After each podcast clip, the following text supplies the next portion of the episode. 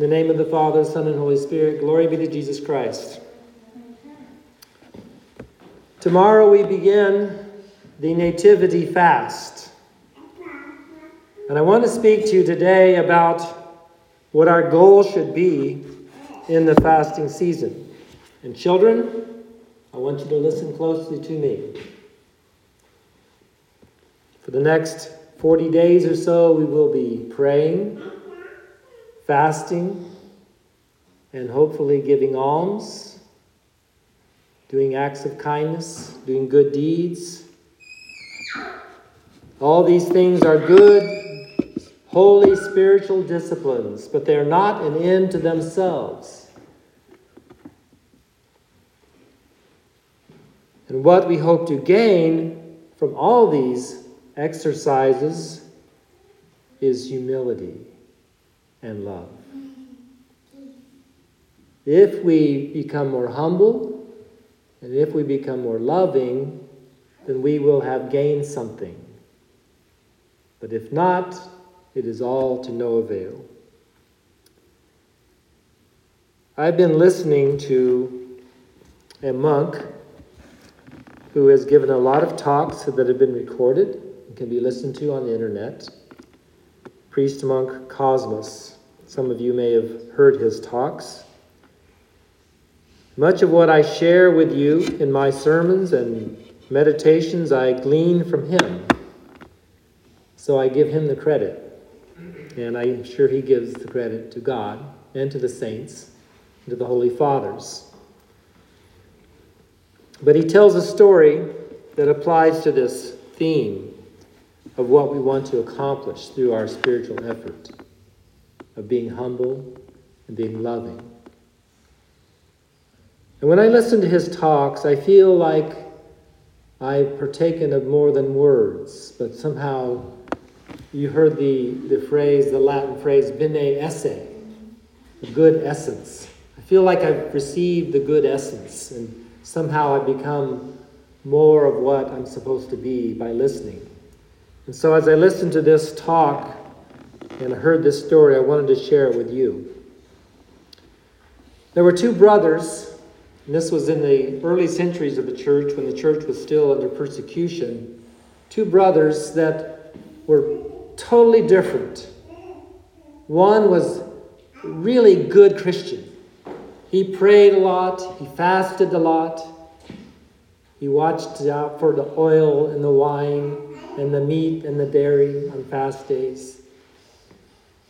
He gave offerings to the church, he went to church a lot. And the other brother was a lazy, no good for nothing. And he didn't fast, he didn't say his prayers. He went to church some, but he didn't go as often as he should have. He didn't. He sinned a lot. He had a lot of lot of passions, a lot of sins. They had one thing in common. The two brothers had one thing in common. You know what that was? They hated each other. They hated each other. We don't know exactly why. Something in their childhood, and that's I, that's why I want you kids to listen. I want to warn you. Do not hate your brother or your sister. Don't even let a little bit start to grow in you. You know, it's hard. You can get irritated. You can get mad. You can get frustrated with your brothers and sisters. And maybe you can get jealous of them, think that mom and dad favor this one over that one, and you can start to think that way. And if you if you keep doing that as a child and you let that grow in you, you could become like these two brothers. And that would be a horrible, horrible thing. These two brothers hated each other. Well, a persecution came upon the church and community where they lived.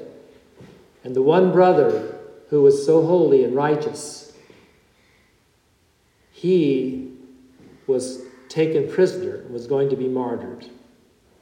Now, when the other brother, who was a sluggard and, and a good for nothing, when he heard about it, he was suddenly pierced to the heart. And he thought about his brother going to be martyred, to die. And, and here he had this hatred towards his brother.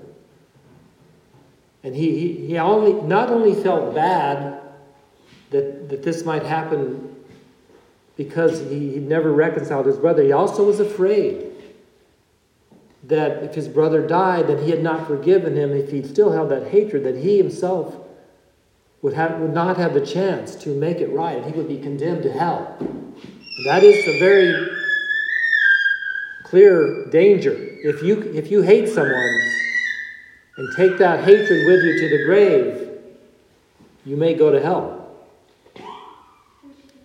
And this brother was aware of that. The sinful brother, even though he was a sin, sinful man, he knew at least that.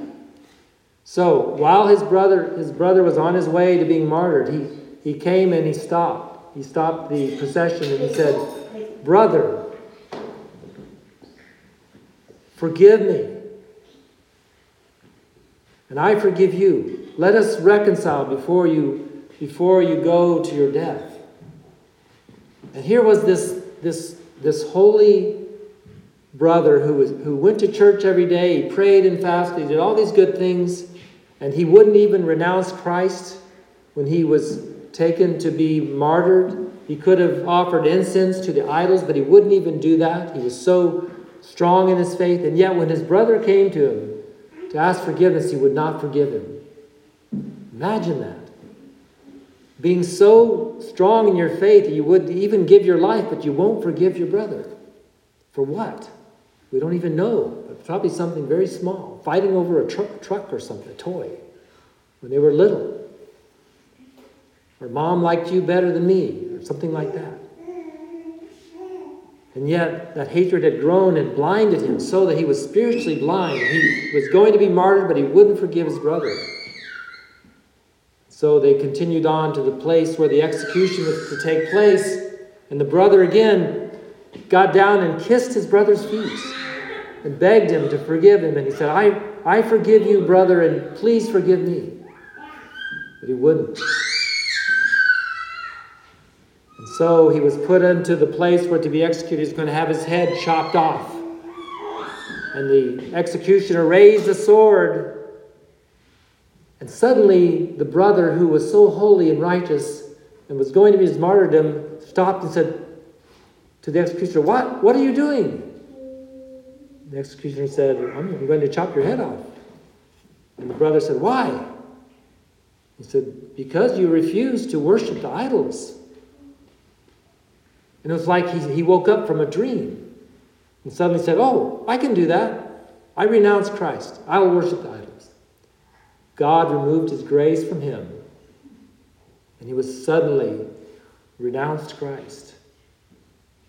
We don't know exactly what happened but he may have gone to hell because of his hatred for his brother. So let us think about that as we go into the fast.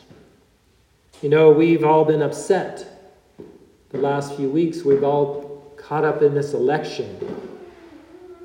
And we see the injustice and the cheating and the lying, the deception, the fraud, the corruption and we're indignant, we're upset. But we must never hate. We must never hate. We must love even our enemies, even those who are trying to defraud us, those who are trying to cheat us. We should love them and pray for them and love all people. Because if we do not, we may be condemned to hell. We may live a life full of hell. So let us enter into this fast doing the disciplines, yes, not to put them aside, but doing the disciplines, but looking for that spiritual fruit of humility and love and forgiveness and all those good things that we need to have to really be pleasing in the sight of God. In the name of the Father, Son, and Holy Spirit, glory be to Jesus Christ.